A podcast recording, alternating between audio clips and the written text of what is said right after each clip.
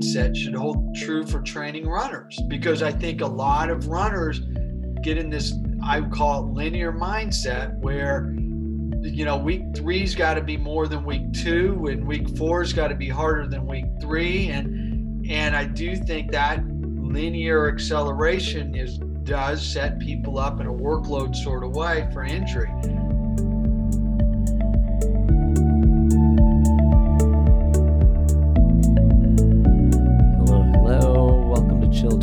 Friday. This is Ali. This is Anne.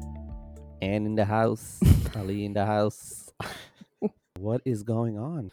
I have a question. Should we release what we recorded as like a mini birthday episode as a birthday gift for one of our very dear friends? We can't say yet because this is going to be released before that.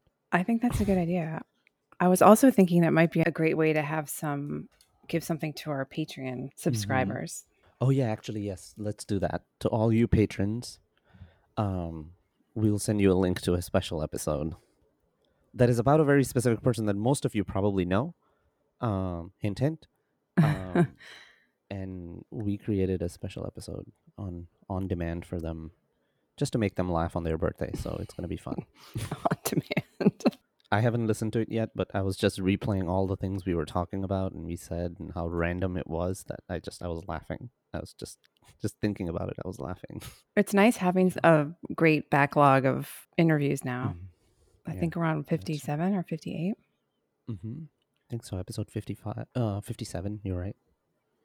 In, including the two parters as two separate episodes. Yeah, that's true. well, it takes as much work to produce them. That is true. That is true. Absolutely. So, what is? Wait, we haven't Um, talked about coffee in a while. What are you drinking? I know. Um, I'm I'm with my Blue Mountain. Ooh, you still have that. so I still have that. I still have one pack. I usually order in bulk. Um, it's my it's my quarterly gift to myself. Usually between Arlette and I, we go through what we order in in a in a few in three months. So Three months. I went through mine in like a month. Uh, can you hold on a second? Sable's eating my shoelaces. those must be running shoes because if they were any other regular shoes, maybe wouldn't be an emergency. She likes the little plastic pieces at the end. Were those running shoes? no, they're my snow boots. Oh, they oh snow boots equally important actually. I was as you put your headphones away, I said, "Oh, they, those must be running shoes because otherwise it shouldn't be an emergency." But snow boots in the winter are equally important, so that's okay. she went straight through a pair of laces from a running a set of running shoes I left out. Fortunately, I have enough used shoes that I just swapped them out, but it was pretty funny. Speaking of coffee, you know what I miss? Even though Blue Mountain is, of course, very very good, but I haven't had Ozone in a long, long time. We'll have to get it when we go to London I know, yeah, that's coming up in October, London Marathon. coming up. Before you know it, it'll be here. I'm drinking um oh cheers. I'm drinking the Chilmark Coffee Company. I think this is the Gato Loco. Gato Loco, that's a pretty fun name. Um, so how's life on the vineyard? What's happening? Well, today is 50 degrees. The last two days were like 16. We have a high wind advisory coming. So it's pretty exciting. There's lots to keep up with here. Can you talk a little bit about what it was like? You you had that major storm roll through. It's the snowstorm that hit Mhm. northeast, but Martha's Vineyard kind of sat right in its major path, right? The Yeah. island itself. What was that like? Because I know I, I know you lost power, but like Yeah. just a summary of being on the island and when a major event like a major weather event like that happens. It's interesting because a lot of people, I mean, all the presidents coming here make it a little bit more known, but a lot of people don't know where Martha's Vineyard is. And it definitely made it onto the map for this one. I think Oak Bluffs was in the New York Times. What I've been saying is that if this was my first winter here, I might have been kind of turned off by all of this. You would have been back in New York by now. yeah, but I've learned a lot from every storm that we've had. We had a terrible storm in October, which was almost worse in a way. And I learned a lot from that storm. So for this one, I was really prepared. I had a cooler because I'm learning that my neighborhood tends to lose power because there's a lot of trees. Whereas for the first year, I kind of escaped the losing of power. So I've thought that I actually thought the opposite. I was like, oh, I have like a good situation where I don't lose power. So I was prepared to lose power. The problem was that the temperature started at like, you know, 32 and then it was plummeting. So I stayed here with my dog until a friend rescued me. We had to wait for the winds to die down. Like it was not safe to go driving. So it was really beautiful, but the wind, it's it's it's a different thing when you're out here and the wind goes. It's we had 60 mile an hour winds. And that's mm. kind of scary. But the storm that we had in October took down a lot of trees that would have fallen this time around, but they were already down. I hate to say that, but it was like it probably mm. made it a little bit easier less destructive, but it was so beautiful. And we got so much snow and it was really beautiful. And then my power came on the next day. I had bought a cooler and like put all my food out there and used Ziploc bags of snow for ice and had all kinds of charged up things ready to go for light. And I'm thinking about getting a portable generator. That's the next step. Survival technique. I know it's different. It's it's um city solving problem is not doesn't work out here. Yeah, Someone suggested different. to me that I go to a hotel and I was like, well, A, there are no hotels open on Martha's Vineyard in January. Mhm, B, who's to say the power's not going to go out there? I'd rather be in my home. mhm. So we went to a friend's house and had like a fun movie night. Oh, that's good. Yeah. It's always have to good to have that network. Yeah, I like the idea that the iterative tree falling actually helped. That some of them had fallen earlier in the year, I know. so that it wasn't a big issue. that storm was almost worse. I was out of power for five days during that storm. Go ahead. Go ahead. You go first. So I was just going to say that in prep for this episode, in order to introduce it, I, you know, we always laugh about runners who were like unable to ever take days off. And when we get injured, it's like, when can I run? And so for this episode, I've been thinking that like the, the mascot cartoon is the guy in the hospital in the full body cast. And he turns to the doctor and he says, So can I run my 20 miler this weekend? Reminds me of the episode we did with uh, John Honerkamp, where he said, "You know, I got a runner coming up to me on crutches, holding his knee." He's like, "So, what do you think, Coach? Will this hold up tomorrow on the race?" I was like, "I'm not a doctor, but uh, I don't think you should run." I know. So, on that note, who is our guest? Can you introduce them? Yes. Today we have Dr. James Kinderknecht. He's a primary doctor of sports medicine at the Hospital for Special Surgery in New York City. He is currently a team physician for the New York Giants and also half of Chill Track Friday. um, he has also been a team physician at the University of Missouri and St. John's University, as well as serving as a team physician for many high schools. Um, he's also the current medical director for the HSS Outreach Program. They take care of high schools participating in Public School Athletic League in New York City. He's also the medical co director of the HSS Sports Safety Program, and he's very involved and believes in the importance of and value of youth sports and athletic activities. And this is a really interesting conversation, and we talk about so many different things. Dr. Kinderknecht draws on so so many years of experience working as a physician in New York City. I mean, his credentials and his experience just speaks for itself. But what I loved is he's just such a fun human to speak to. Mhm. Um, and I love it when our guests in the middle of the interview, like, well, what do you think? I'm like, wait, we are the guests too of this podcast.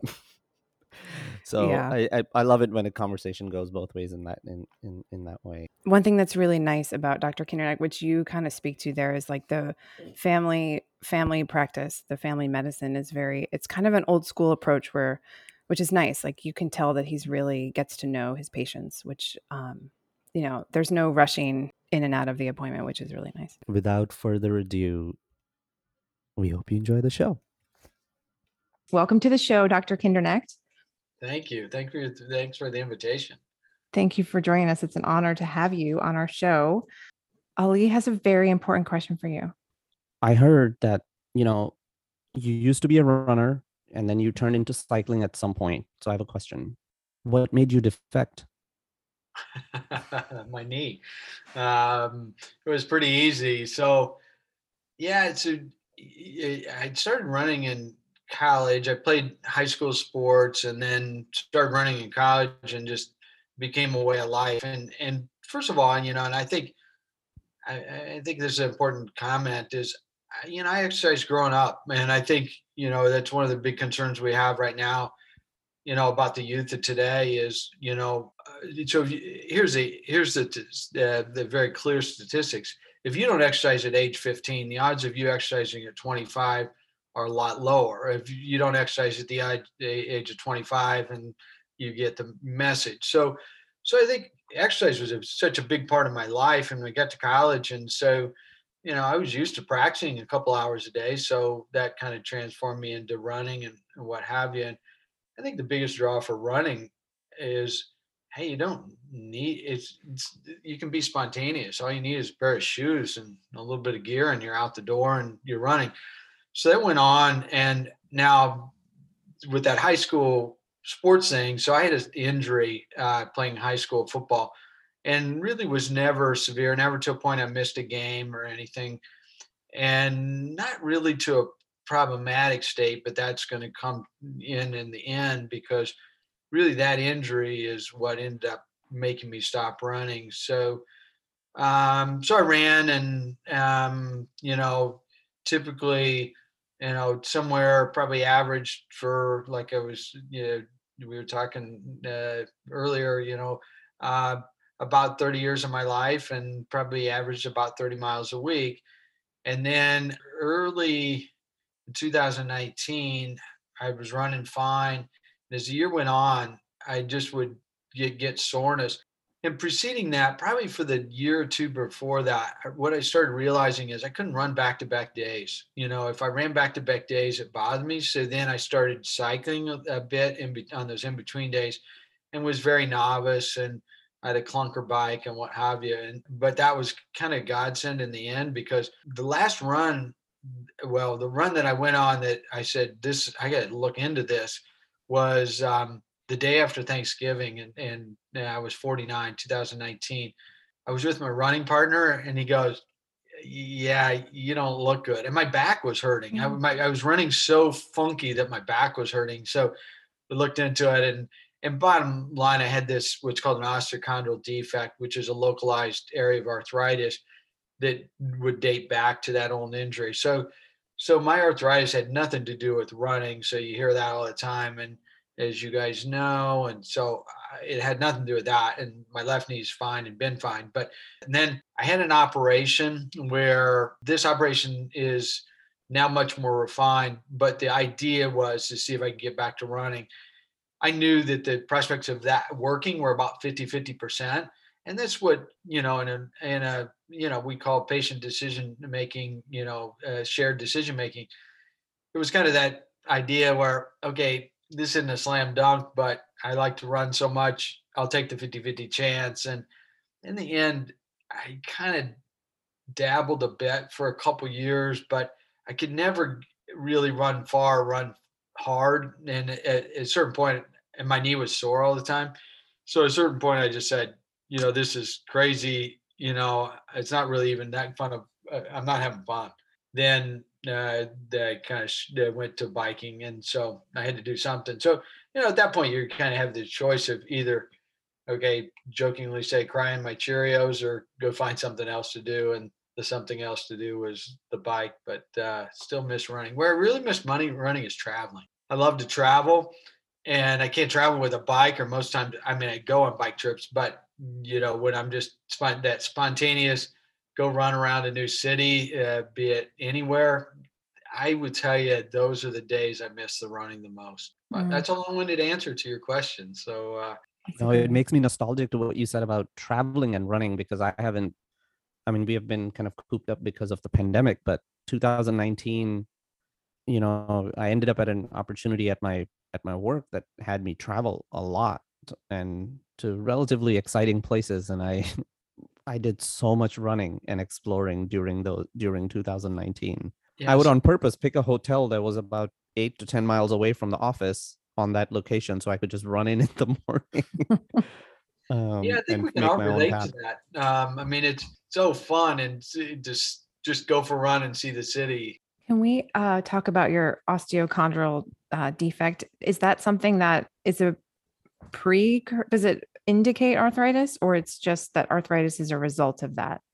Well yeah so it is a it's a traumatic injury so we still we see these um, not really in runners we see them in usually uh, more it's a it's a traumatic event you know basketball gets them a lot landing we see them in football what have you. But think of it like this it's there's basically a coating on the end of the bone. If that coating wears out and, and diffusely that's arthritis and so when people ask me well what's arthritis? I'd say think of the end of a drumstick. And you see that nice smooth shiny white surface on the end of a drumstick like a cue ball. That's articular cartilage. So it's your teflon on the teflon pan. If you use it lose that in a gradual sort of way diffusely we call that arthritis. What an osteochondral defect is is where you basically through trauma you basically take a golf divot out of it you know like taking a divot in the golf swing and it just it, becomes a crater. You know i obviously I put up with it for a long time. I think we think you know uh, strength uh, helps. Your weight or not being overweight helps uh, but then it got it, it caught up with me. But you still see that injury in a lot of sports, and it's really jeopardized a lot of pro careers over the years where uh, pro athletes have had it. A lot of the people listening will relate to microfracture. So the the treatment first came out with uh, Dexter Steadman and Vail was basically this. Uh, what they try to do is do a microfracture, so that defect. So think of it like a pothole in the road and you're trying to get new pavement to fill that in and they would do this uh, little procedure where they would microfracture the base to fill that in the problem is it really didn't predictably mm-hmm. work what i had done was uh, what's called an OATS procedure which is basically taking some areas of cartilage off the edge of your knee and then doing like a hair transplant and putting it in the hole uh, to try to get that to fill now there's newer procedures that are being done. They're more successful.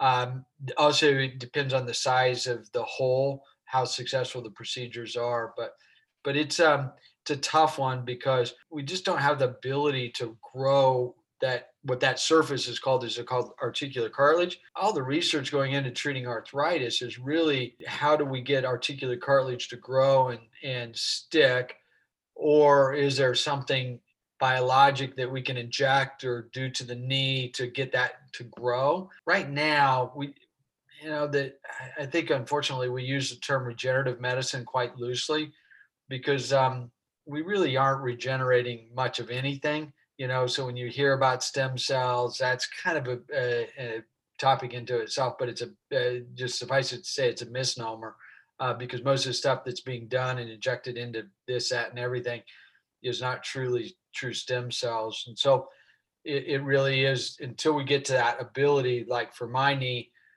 where somebody can put something in to basically fix my pothole, you know. Mm-hmm. What made you choose your career? You can go as far back as you want. What made me start into my career was what we all kind of tend to do, and that's kind of what my dad did. So I started off in pharmacy school. So my dad and my grandfather were both pharmacists and owned a, a, retail pharmacy in a small town in Kansas. So the town I grew up in was 1,500 people. I mean, the building next, I mean, the building I live in right now in New York City is not many people. So I started off and I kind of decided that really wanted to think about medicine. So I took the entrance exam, did well enough to know that I could get in and kind of migrated in that direction. And, you know, and then you get into medical school and you kind of decide, what do I like?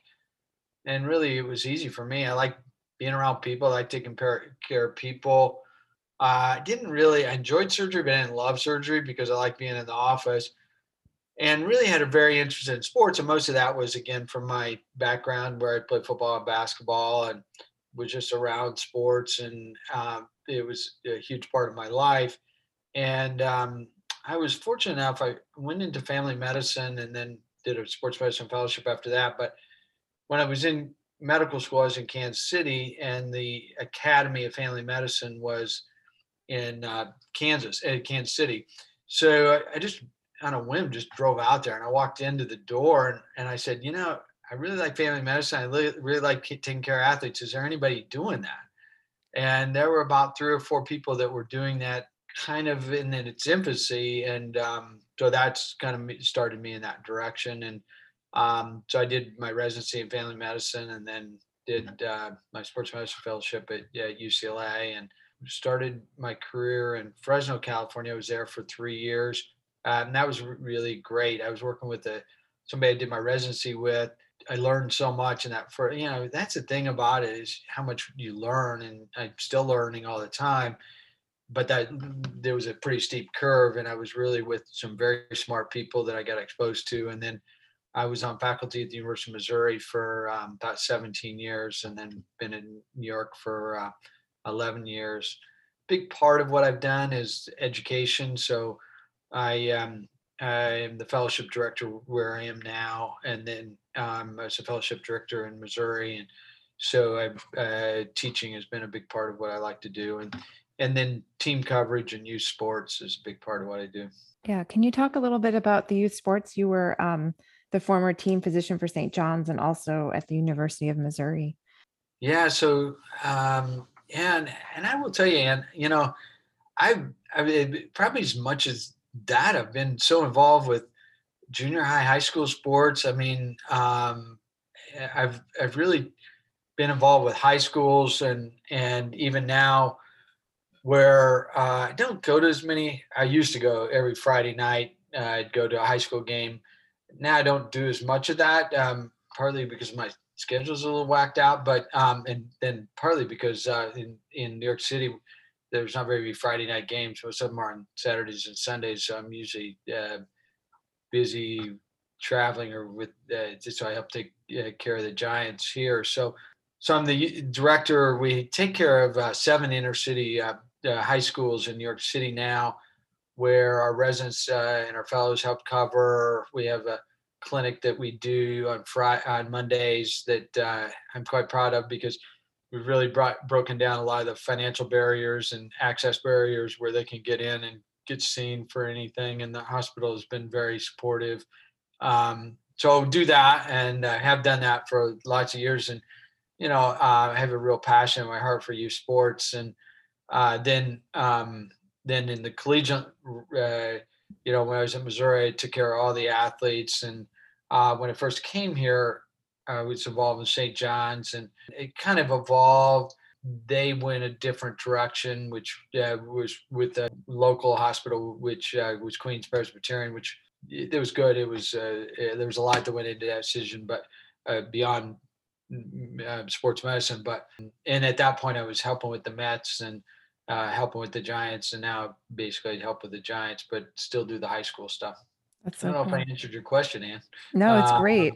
One thing that um, I'm involved with now is uh, our youth pro- our injury prevention program, which is mostly directed at youth, but you know to some degree all ages. But uh, that's gotten developed at, at, HSS and very robust sort of way. We had a very de- generous uh, um, donor that helped support uh, starting the program. And we've really made uh, a lot of impact in terms of developing would not be the right word because a lot of more developed.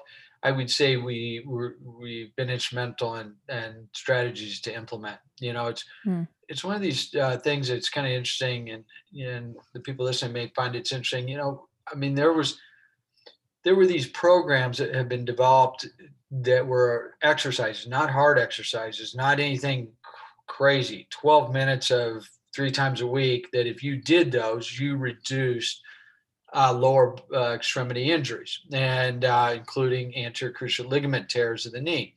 And that got really proven. And what's really interesting is was be, was much more worldwide accepted than U.S. accepted because the data was a bit conflicting how well they worked. Well, in the end, what was happening is, you know, the programs, and I love the analogy. Joe Janosky is our program director.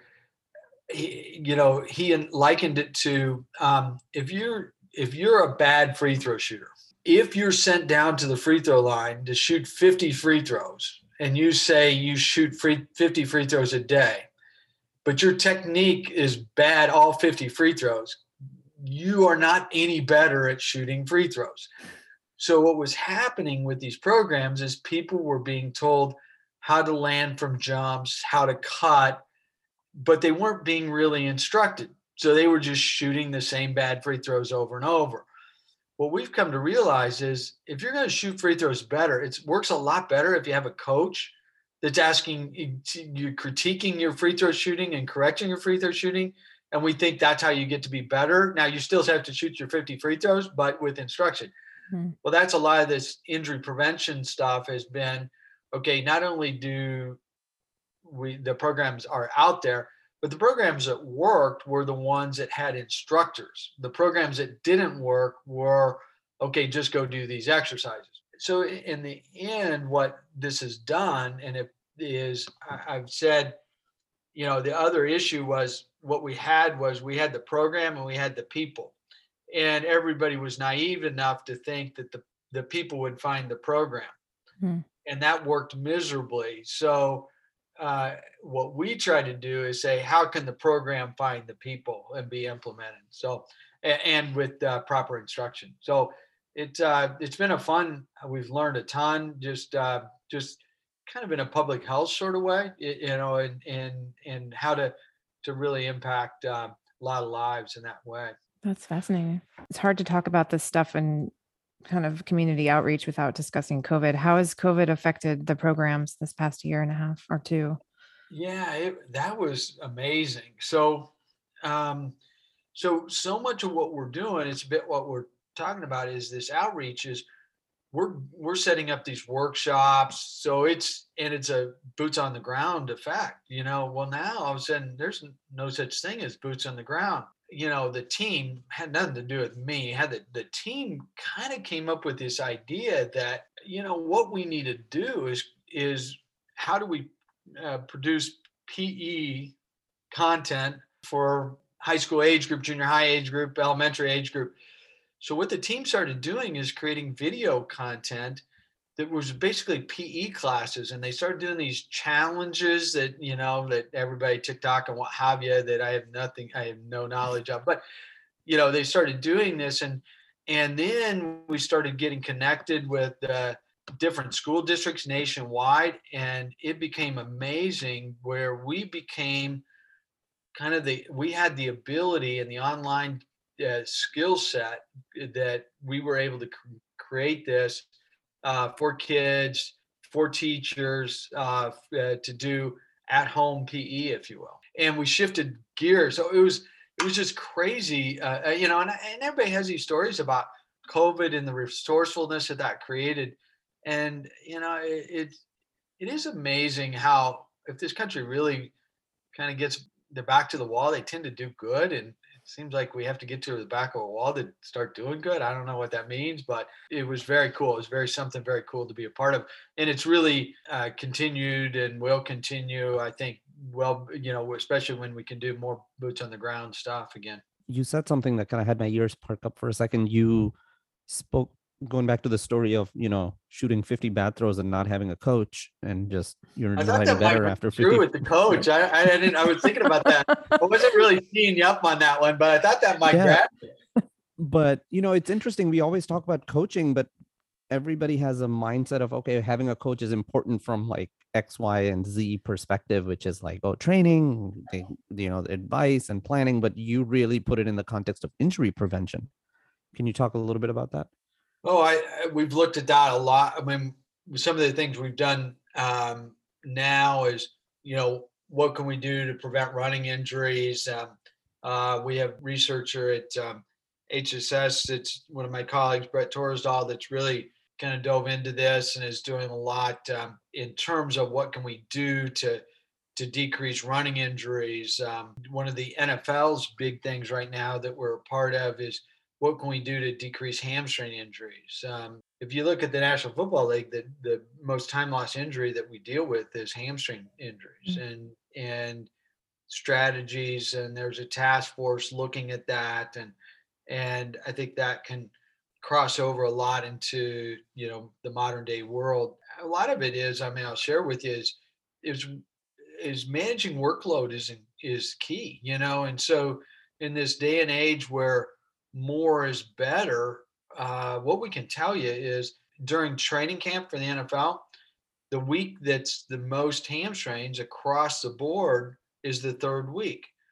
So you bring the guys in, they get tired, okay, and what you what our data would tell you is that you need to make the third week a lighter week than it was the second week. But that isn't in very many coaches' mindset to think mm. that you're not just going to literally accelerate the workload.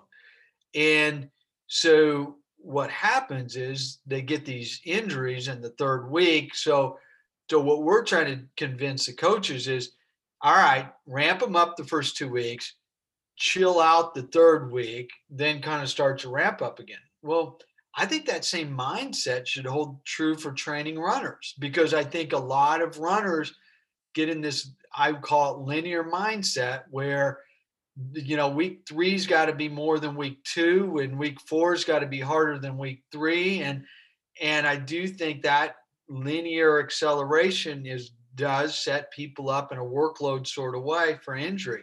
Um, so, so I do think there's some little things that we're, we've can really demonstrate statistically is quite true. We're trying to look at as it relates to running. I can tell you, very simply put, it's it's the board test question.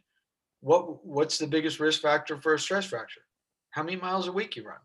Mm-hmm. There's no it's, it's not even it's not even close second place. So so I think it it really is that mindset that hey, banging your head against a wall, banging your head against a wall, you know, I, I can't tell you how many times a week I'll say, you know, recovery is a part of training. That just doesn't enter people's mindset like it needs to. Yeah, we literally we had an our last episode was us just Anne and I answering questions from our listeners.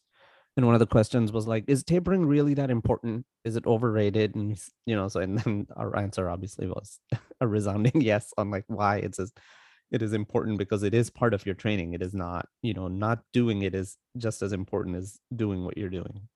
All right i'm going to share with it's not totally it's not totally applicable to runners but i think it's applicable to training. Uh, this has been several years ago and i had this guy mm-hmm. and remember right he's about 55 and so he comes in and he's he's really fit and he's working out and he says hey you need to check my testosterone level because i'm not getting stronger and I go, okay, yeah, yeah. So, so I ask him a lot of the like libido type of other questions that would indicate low testosterone, and he was fine on all those things, and he just wasn't getting stronger. And so I said, yeah, okay, so we should check your testosterone because we should check your testosterone, and and I have no problems with that. But it's pretty unlikely your only symptom of if you have low testosterone is you're not getting stronger. So tell me about your workouts. This dude was just killing himself every day, every week, no recovery, what have you. And so I said, you know, I don't, I think the way you're training is you're, you're just beating yourself up. You're not building in recovery. And so I talked to him about recovery and he looks at me and said, uh, well, that's not going to work. And I go, oh, really? So how's your way working out? So we checked his testosterone. It was normal. And I said, give me, I tell you what, why don't you let me let me kind of build in some recovery days. Then we give you a little couple little ideas. You run with that, and you let me know in six weeks. I'm a big boy. You email me, let me know how you're doing. So he emails me back and says, "I'm making strength gains." Actually, I love those emails. Got to the point. I didn't I didn't have to guess what, what but uh, but you know I, I, that mindset. And I would tell you where I really was exposed to it was just a lot of the collegiate runners. Okay, so track coach at Missouri the distance coach used to call it they got that punched in the face look to them um, and it kind of they had that punched in the, look, the face look to them and so so when you're not performing on the track and meeting your times what do you think? Do you ever think i need to back off 20% most runners what do they do? They ramp up. And so you know what what you try to convince people is when they get you know that runner stale you know where they're not really improving and rather than think i need to up 20% a lot of times what it means you need to drop 20% and and kind of recover a week or two and then kind of get you know ramping up to your taper comment but but it's it really is that mindset that transcends training is i'm not getting results I, i'm not working hard enough you mm-hmm. know and high percentage of people, that's the exact opposite what they needed. Do you think that mindset is across the board with athletes or more like a regional thing of being in like a type A city? Oh, well, you know, here's the answer. I mean, every runner that's successful is type A. So I've yet to meet a non-type A runner. So if you're if you're a committed runner, you're type A. I don't care where you live. Uh, but uh, you know, I, I, think what you might be referring to, Anne, is I live in a city that is very uh, type A because most people have a type A job. You know, and I always when I first got here, you know, uh, it was kind of interesting coming from the Midwest and people used to ask me, "What's the biggest difference taking care of people in New York than uh, other places I've been?" And I go, "Quite simple. People don't want to tell me their symptoms; they just want to tell me their diagnosis." So, uh, you know, it's always it's comical. It's I mean, I, I have fun with it. I, I just say, you know, they come in with their chief complaint. They tell me, "Oh, I got X. I got," and I go, well, gosh, I guess you already got the diagnosis. Let me see if I agree with you. You mean yeah, they send no, you think, their MRI? Pardon? Oh yeah, they sometimes they, they send you their their reading of their own MRI and yeah. tell you what it is. Yeah, I, I looked at Google and I got this figured out. I definitely am guilty of that. You know that. oh, and I wasn't thinking of you at all. Um, uh, it, it's you know it's a fun group because I mean I always say this. Okay, I get typically patients fit in two categories. One's that you got to kick them in the pants to get them to do what you want to do, or the others you pull back on the reins. I'd rather pull back on the reins and kick them in the pants. Mm-hmm. And you know, now the, the other fun thing about taking care of runners is they're not going to take anything because I said so. You know, you kind of have to convince runners. And the sad part is a little bit, a lot of it is anecdotal, which is not that satisfying, you know, because we wish in a lot of these areas, you know, and injury prevention being one of the areas, is we had more data to give people and say, all right, here's the data, here's the story, what you know. But a lot of it is is kind of anecdotal and experience, and you know what we'll call you know more along the lines of expert opinion. And see what we need to develop, and we and we've got and a lot of areas a long ways to go is really the scientific expertise to be able to sit here and kind of say, okay, if you know, here's the predictability. If you do this, that's the the, the answer. You know, and it's it's interesting. You know, when I think and when I since been doing this for 30 years is, you know, a lot of these these coaches and a lot of them are the coaches have been around forever. I don't think they know wh- why they're doing what they're doing, but they know it works, and they'll mm-hmm. and and and I'm telling you, they know it works, you know. And so I don't know. I mean, I think the biggest challenge with training, and I think runners fit into this, is, and I challenged. Um, uh, I don't know if Jeff Pig's listening to this, but it would be amazing. But Jeff was the uh, distance coach. Um, went to at Missouri when I was there, and then became the head coach. I think at Florida, and then he may be at Georgia now. But I remember talking to Jeff about training his cross country team, and I said, I said, Jeff, is coaching taking 10 girls and giving them the same workout? Or is coaching figuring out what's best for each individual?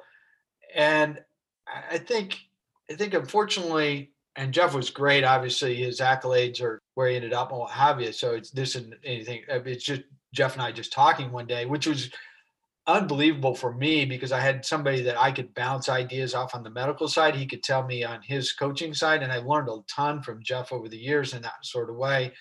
And the head coach is a guy named Rick McGuire, who's also kind of a legend in in the uh, track and field, and especially on the psychological side of. Uh, and he's been a consultant for the Olympic teams diff- mm. many times. Is now retired, but you know that was a, always the thing. I always picked those guys' brain because I look because I needed to understand the running mindset. But um, uh, so, you know, I, I think a little, a lot of this whole challenge of coaching comes in as what, how do you individualize it to get the best out of the person? Because I would challenge coaches to say, if you give 10 people the 10, all 10 the same workout, you're probably hitting two of them and the rest of them you're not hitting. But, uh, and it's hard, you know, it's hard to, you know, it's mm-hmm. it's interesting to talk about. I remember talking to the swim coach at Missouri about tapering. You know, your comment about tapering, and I said, "How do you guys figure this out and what have you?" And his comment was very interesting as it relates to gender. He, he said hitting the taper, and I don't know if this. I've never heard this as as it applies to runners, but he would say that hitting the taper, you have a window, right? That you know you can taper too soon, too late. Very simply, well, the window when you're taking care of a male athlete is a wider window than if you're taking care of a female athlete. And I don't know if that's how proven that is. It's an interesting thought. I, am not, but but him uh, saying that made me really think. You know, that that's an interesting observation that he had made through coaching. Uh, that that it was a finer, uh, you know, and when we're talking about tapering, how effective as it is, I think it, you can miss the window, right? Hmm. That's interesting. I've never heard that before about the difference in the. Yeah, that was the first time and maybe the last time. So I, I don't know how legitimate it is, but uh, but I I I, I kind of bought it actually. So I know that's why I'm regurgitating it. As a as a woman, it's definitely different in terms of like where races fall in your in your cycle in terms of how much rest and where how you're going to feel. So that might have something to do with it. We run into this with young athletes too. You know, you can't take a young athlete, if uh, somebody that's maybe prepubertal, you know, at puberty, what have you, and train them like little adults. It just doesn't work. You know, mm-hmm. they, you know, mm-hmm. they're not little adults, and so you need to construct it differently. But um, you know, I guess the other comment is we're talking about coaching, and uh, I always like to get in because it's my pet peeve. People are going to exercise because they're having fun. And I think, unfortunately, fun has become underrated in the coach's eyes.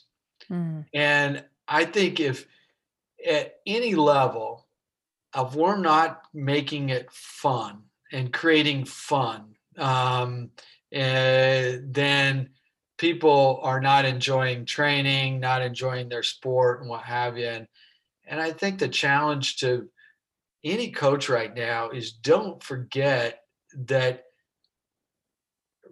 Uh, you know it's the chicken and the egg. Does the fun create the results or does the results create the fun? And i i hold the belief that i think the fun makes the results. So so i, I think yeah i think we get caught up in results driven coaching and forget that there's a how do we make sure that it's enjoyable? I think in in the running sort of world, I think a lot of that's the social aspect. You know, if you if if you can create the social aspect, I think people the enjoyment factor is higher for them, and they enjoy their workouts more. I mean, you mm-hmm. guys are living it. I I you know I'm a has been, but I'll ask you guys the question: Does what's what's more does does fun drive success or does success drive fun? No, no for, for no, me, it's the former fun drive success, no matter what. Like if I was, if I didn't have the social aspect for running, I wouldn't be running, period. I can skip my time going for a time on a race any day of the week if I can just continue to run with a group of people that I enjoy running with, getting out and, you know, having coffee with them afterward. That's, that's what started me to, you know, kind of get me into it. And then the cherry on the top were the results. You know, you just kept improving. And that, I think that it was the fun that drove all of that. Mm-hmm. Um, and if that's not there, it, yeah, you know. Anyway, yeah. that's that's my answer. Since you, yeah, man, I need to hear from you. You've been so successful as a runner. What uh, what do you think? I feel totally the same. I mean, I started the whole thing began with how much fun I was having. And then it just kept building on itself. But the original seed was fun and it remains fun. And there have been times when it wasn't fun. And actually was very grateful and blessed to be aware that that was happening so i could kind of stop it and then reorient myself and ali is really good he's a really good sounding board for things like that with um, achievement in athletics and um, you know even the injury you know my long standing sinus tarsi weird thing that went on for like a year even that the injury wasn't fun but we found other ways to exercise and achieve things. And then I got competitive in the swimming pool because it's fun to be competitive. I just have fun doing that. Yeah, and I think that's I think that's a balancing act that we all kind of we can't let I mean I would I've lived through this as a runner where I've gone through times where I, I really wasn't I was so driven by my times and my results and I kind of got lost in that and and my metric was so much my watch as opposed to just going out on that nice day or going out with some friends and just going for a run and and who cares what the time was you know and Mm. so i would challenge all your listeners to to make sure that you know don't be driven by your computer you know be driven by the experience more than that Thanks for I saying that Could not agree. Yeah, absolutely. Um, you you touched on something where it was, you know, you talked about, oh, you have 10 athletes as a coach. Are you just coaching running to all of them? Or are you coaching the each individual ath? How much that applies to people that athletes who are injured and walk into your office? Like, I'm assuming there's more science involved, so maybe there's a little bit less, but there's still the individual aspect of like genetics and who they are and how they're training um, for you to kind of obviously in New York they're diagnosing themselves, but beyond that, like for you to do your job, what you know, how much of looking at the athlete as an individual, but at the same time, there's the baseline science that you have to apply. Just curious about that. Well, yeah. I mean, I think, I think first of all, the if you're telling somebody they can't run, you got to figure out something else for them to do to stay in shape because that's who they are and that's who they're going to be, and and so, and you got to keep their mindset in the game. So, I mean, just really, and I think the biggest line, and I, I mean, I, I can't tell you exactly when I re- remember a patient telling me this, but it unfortunately wasn't in the last 15 years or the first 15 years. It was in the last 15 years.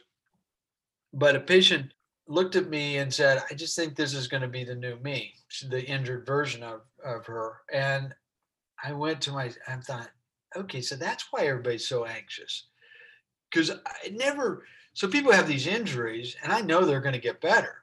And what she said, and I will say this probably three times a week now, as they said, no, this is not the new you. You're going to get better. This is not, and people look at me like, wow, that it is what I'm worried about.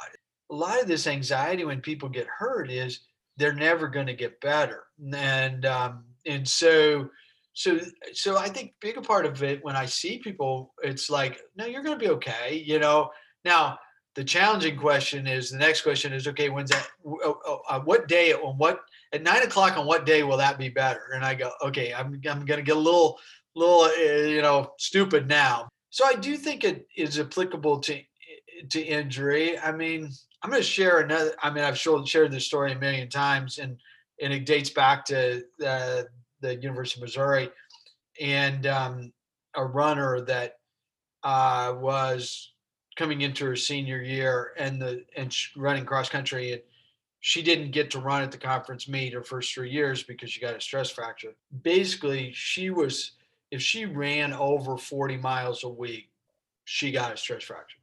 So I went to Coach Big and we talked about her and her running and what have you, and said, I think we're gonna have to restrict her miles and and um, because she keeps getting hurt and you know and, and then the question was how good was she really going to be running 40 miles a week or what have you and um, and then in the end she ran 40 miles a week didn't get hurt and uh, uh, was an all-american uh, at the uh, national meet.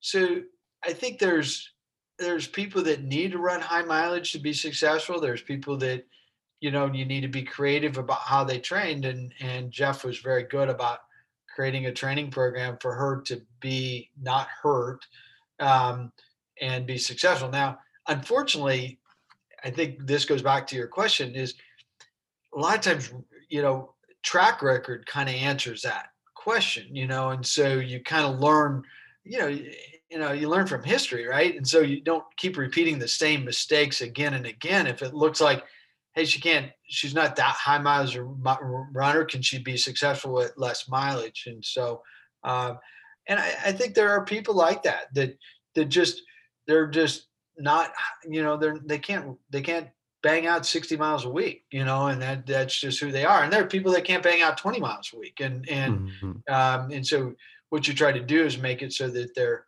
uh, successful.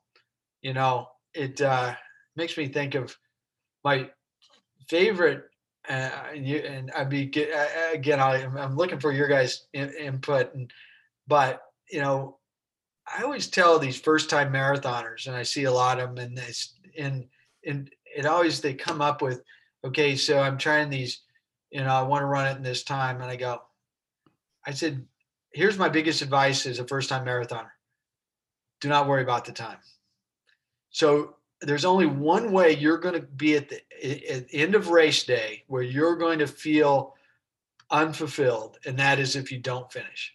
Otherwise, if you finish, I promise you, you will not feel any less fulfillment based on your time.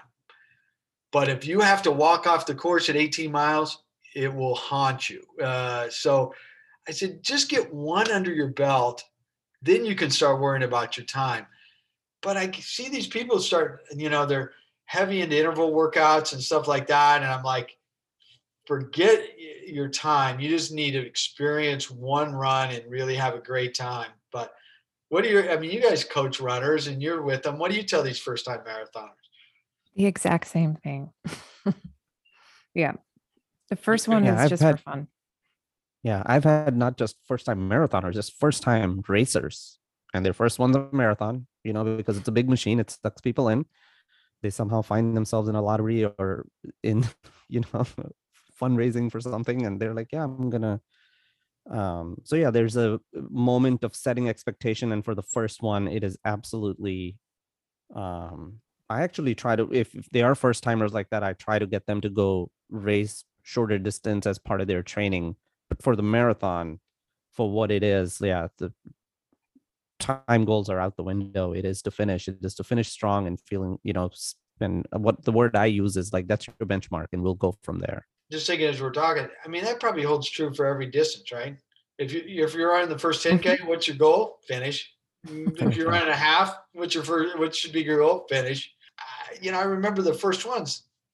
The sense of fulfillment Mm. when you finish is is the answer you know um, but uh my my son who's he was running his first marathon and and he died at, like the last four miles and because at age at mile 16 he was on oh, he's feeling so good. I go jay i told you you're gonna get it you're gonna you're gonna go nutty. And he goes i know i know i i, I knew you told me that but you know i was feeling so good. And i go yeah and then he you know it's like he kind of walked ran the last four miles you know which oh my gosh and so fortunately so he went i said you just go need to go do another one just get that taste out of your mouth and so he, he's run several since then just they've done fine but uh yeah it's like we've all been there you know i know i shouldn't do this but it's a, a learning experience. The thing, I mean, there's so many nice things about the first marathon, but especially when you finish, you have nothing to compare to. So it's just there's no reason to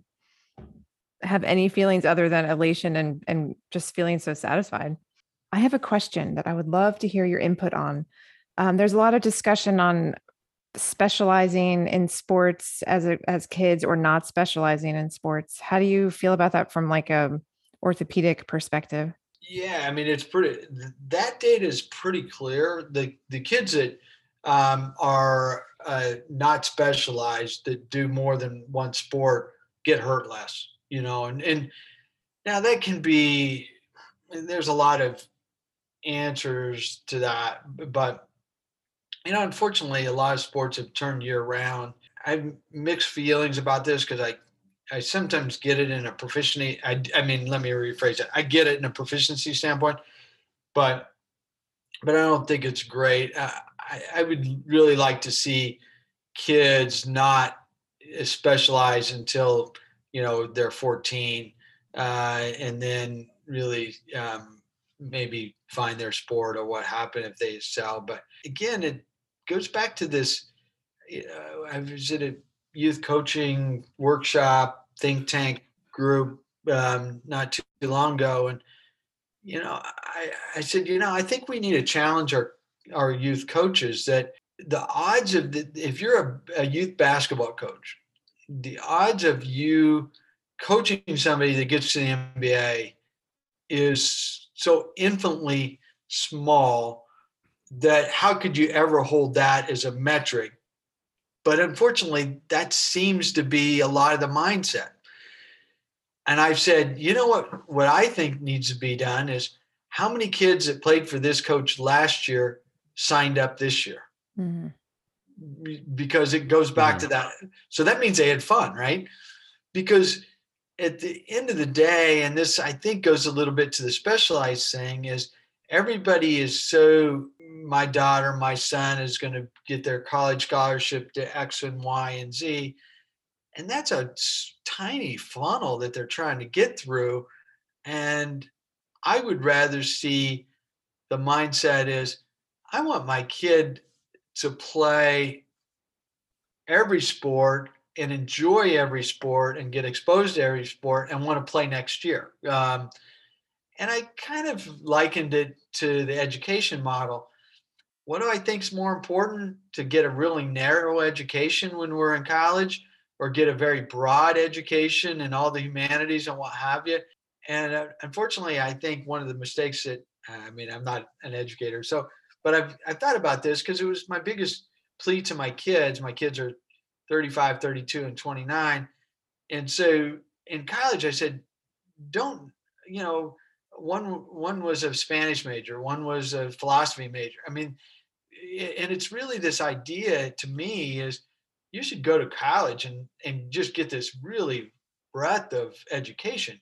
Well, well, I think in in youth sports, I would say that will that's a better overall quote unquote athlete and experience because um, i'm really interested again what we talked about before i want to make sure they're exercising at age 15 mm-hmm. because i want them exercising age 25 and so on and so forth because that more impacts our all our society more than you know how many guys are playing gals are playing professional sports my answer to the specialized question and is really kind of what's what's better for people not uh, and just in as it relates to exercise in general. This touches on something i had a question earlier then it slipped my mind and then you said something now that brought it back. As you were talking about your career i was started counting in my head. I have four young ladies in my extended family and friends and one young person all of them in high school who want to pursue sports medicine. Uh, i don't know where this well the popularity has come from but if you me. had like so it's, it's kind of a selfish question so if you had any like golden nuggets of advice for them what would it be yeah um yeah i get asked this a lot you know i'm a, uh, being the program director for the fellowship and i'm also going to bring in another little wrinkle on this that i think you guys will and the listeners will find interesting but um you know i think that my best advice at any stage of your whatever you're doing and in this stage you know your your academic enrichment. Don't you know i i mean i know we're on a running podcast and what have you. I use the marathon as the example all the time. I think the biggest thing that people need to worry about at mile six is mile seven. Uh, and i think it, if if running doesn't teach you anything else it teaches you that. I mean right so if you're on mile six and you're wondering about mile 20, you're toast. Um, so I think the biggest thing is when you're in high school and you have those aspirations, you just be the best student you can be, you know, and I think you get to college and it just moves on like that.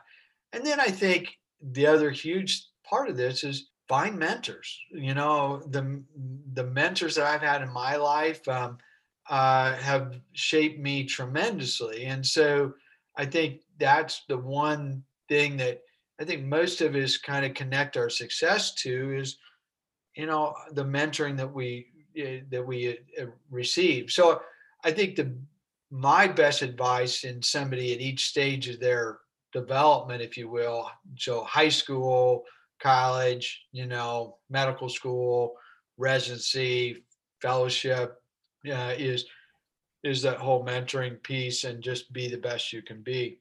Um, so, you know what um, what made me think about this, and it's it's um, we we have a real issue with diversity as it relates to the team physicians in the NFL.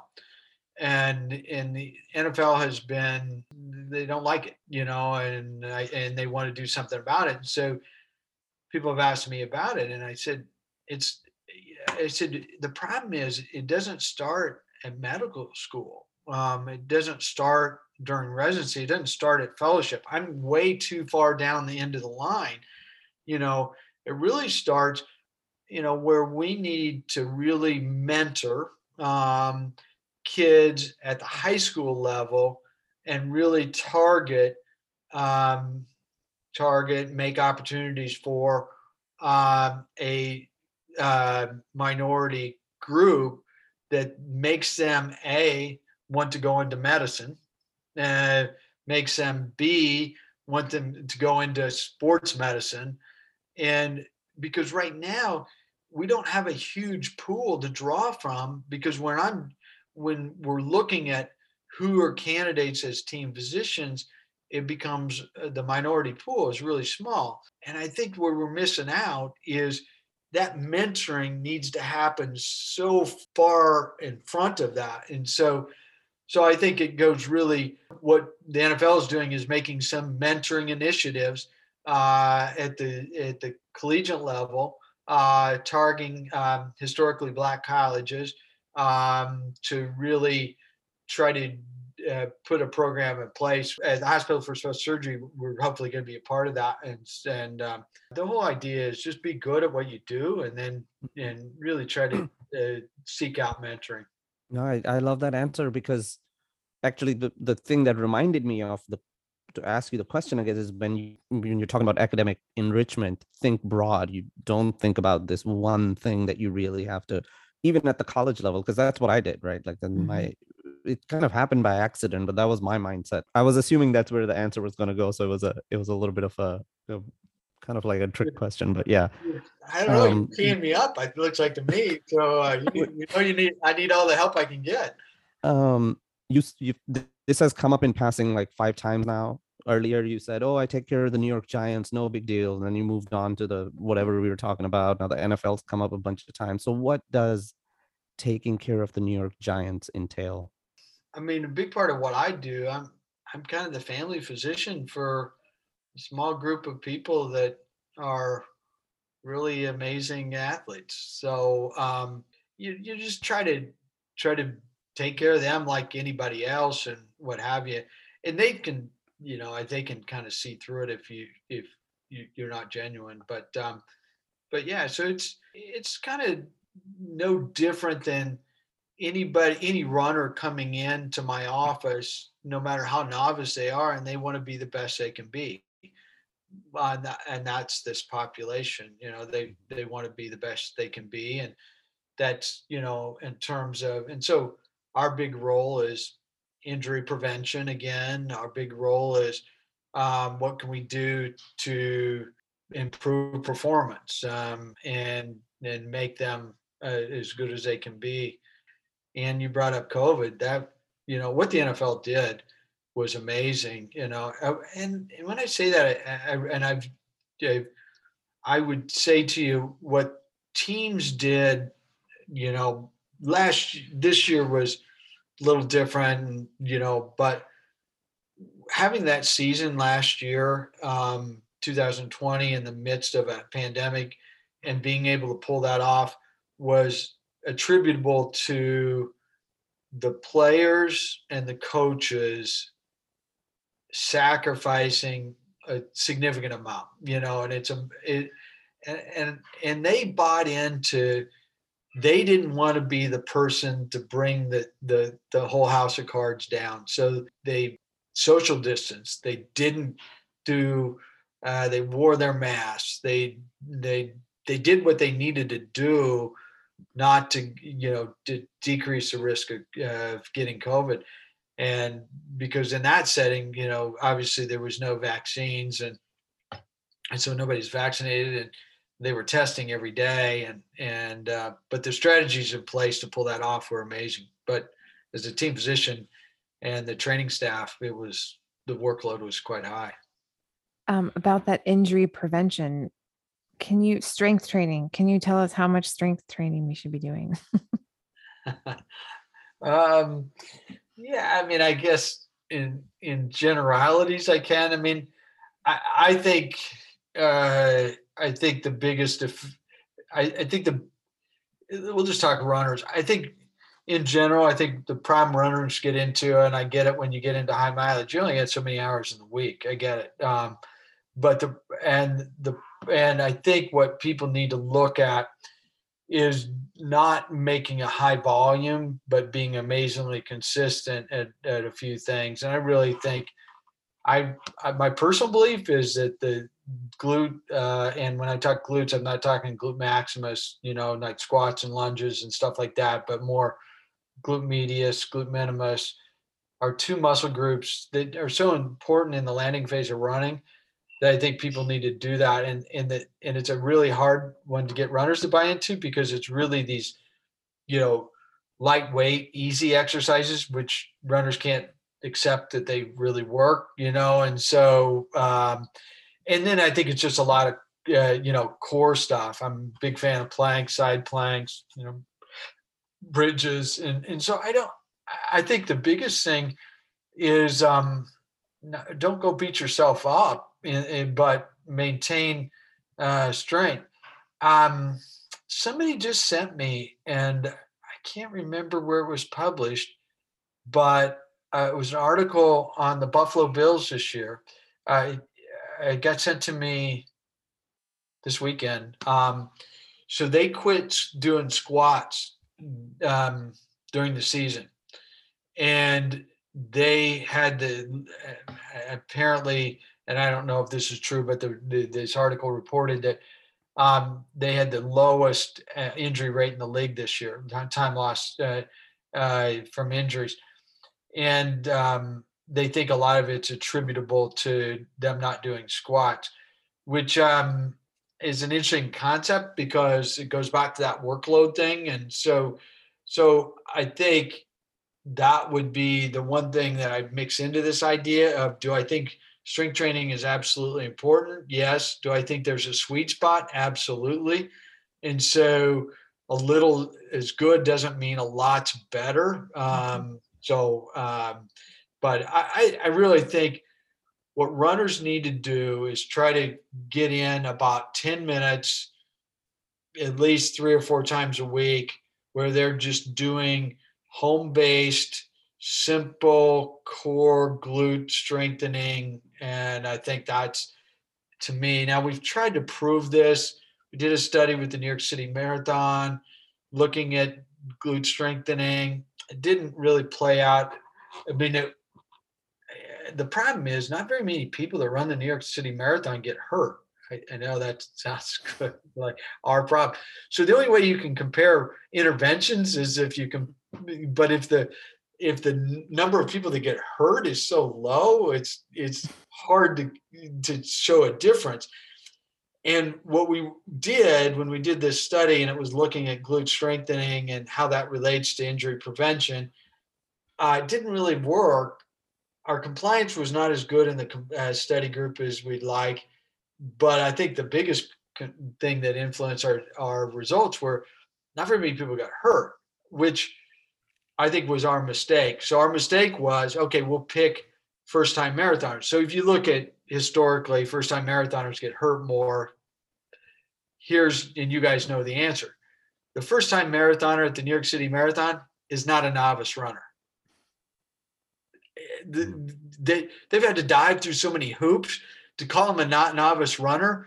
They're not really a that's not a it's not a generalizable population to you know marathon X and marathon. So I think that was part of our problem.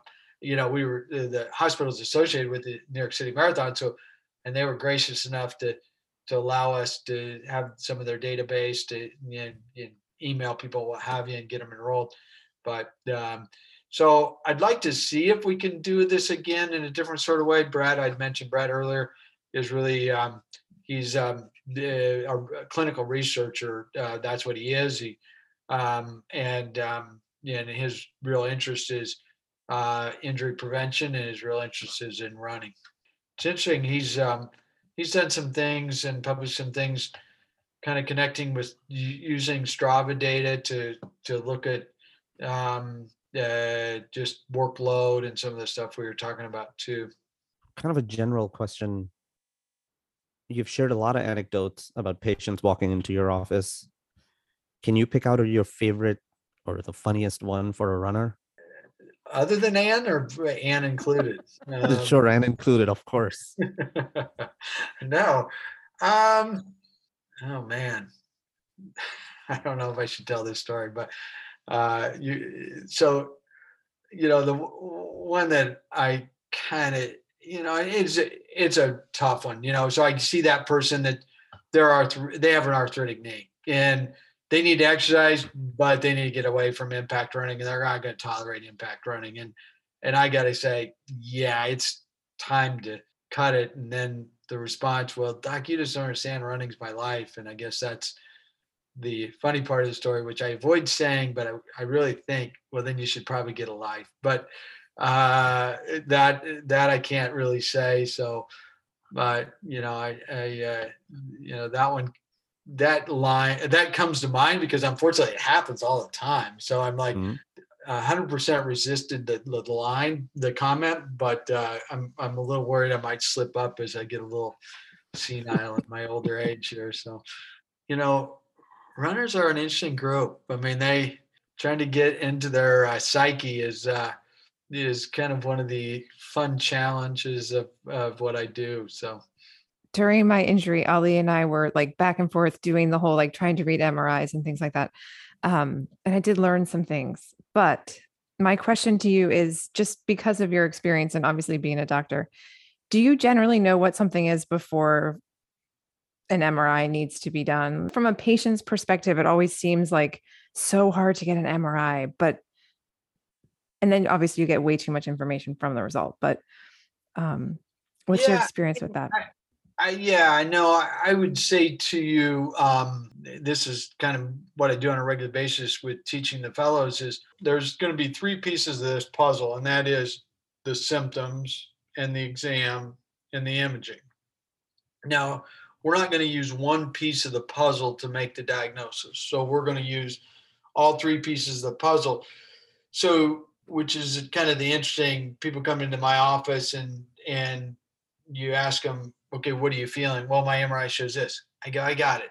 You just got. What are you feeling? Mm-hmm. You know, where do you hurt? What's what do you you know? Give me the pattern. And then I tell the fellows that basically you should have the diagnosis somewhat in you know so our terminology is differential diagnosis so you ought to have two or three things at most where you're using the mri to say do they have x or do they have y? Now there's some things where uh, you know times where i'll go well yeah we can get an mri but your story in your exam this is what you have you know? Most of the time i know when people have stress fractures just based off that presentation and and then i can say hey we can get an mri well no runners ever taken me up on not getting an mri because they like black and white so but yeah i mean it's it's good but i don't know i think where you're going with this and is there is still a huge role in patient evaluation and I, eh, that involves listening to the patient and doing a physical exam. And uh, and I think I think the concern that I have in our technology-driven society is, is this is spilling into medicine, where we're l- using the technology probably more. And I and I kind of challenge a lot of people that are in tech fields where uh, you go, okay, can you 100% count on the the technology? The, to answer your question, or is there a human element?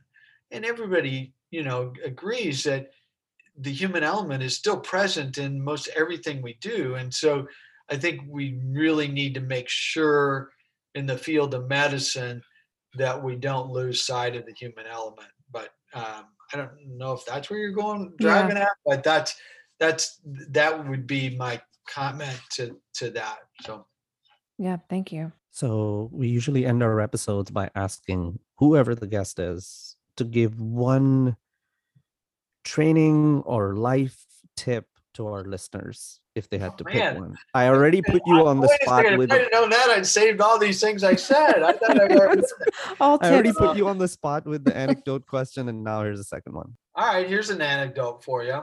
I tell people this, and, and I've kind of driven at this three or four times tonight, but if I had it over to do over again, I would say the last six years, five years of my running, I mostly ran without a watch. And it's the most enjoyable time I ever had because, you know, it'd be like go for that run and you should do it in so many minutes and you didn't and you and and then you'd be bummed i'd be bummed all day and then it was and then the next time i'm oh i got to beat that time and it just wasn't i was making it unfun i was turning what should have been relaxing into stressful mm-hmm. and i think you know most of us type a individuals have a tendency to do that and I ran with the watch at times, but but I got to a point where I hardly ever ran with the watch, and it was the most.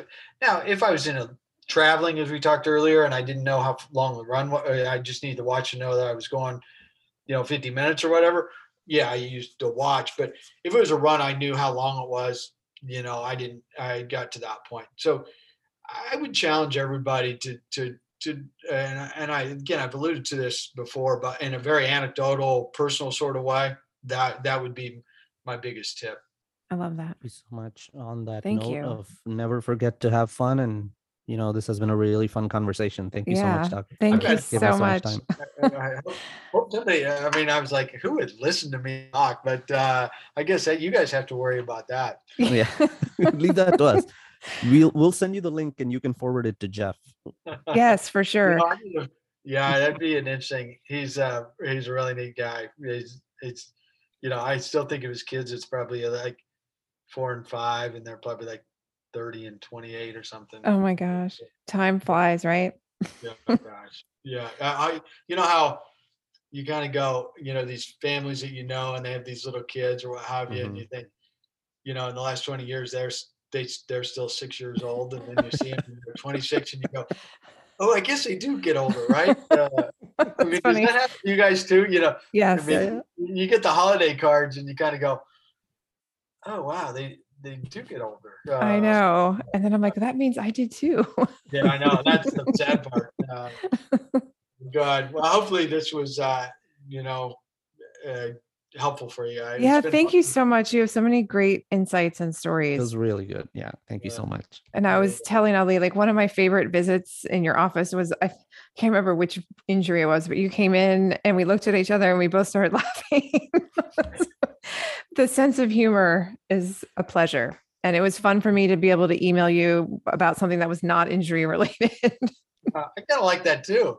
Uh, Yeah. for your sake. Uh, no, it's I don't know. I've I, you know um, I've said this and and say that if I was just taking care of people's knees or hips or you know a body part, but didn't have the opportunity to get to know them as people, my job would not be very fun. But the fact that I get to know so many people on a uh, uh, it makes it so much more fun. And and and you know, again, going back to the fun factor. Hopefully, I didn't Mhm. beat that to death for your. Uh, no, it's But- great. We talk about that all the time. It's- And We the, are- like oh, not good. being, ti- yeah.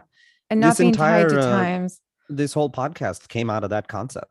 Like yeah. No, I almost Fridays made used that concept. I almost made that comment. I was almost going, wait a second. I'm guessing the whole idea of this is to make sure people are connecting and having fun and you Yep. know, but Yeah, yeah. Yeah. Fridays were our easy days, and sometimes we wouldn't even run. We would see each other and we're like, let's just take the coffee to the track and sit down in the sun and talk. And that's where we were like, okay, maybe this should be a podcast.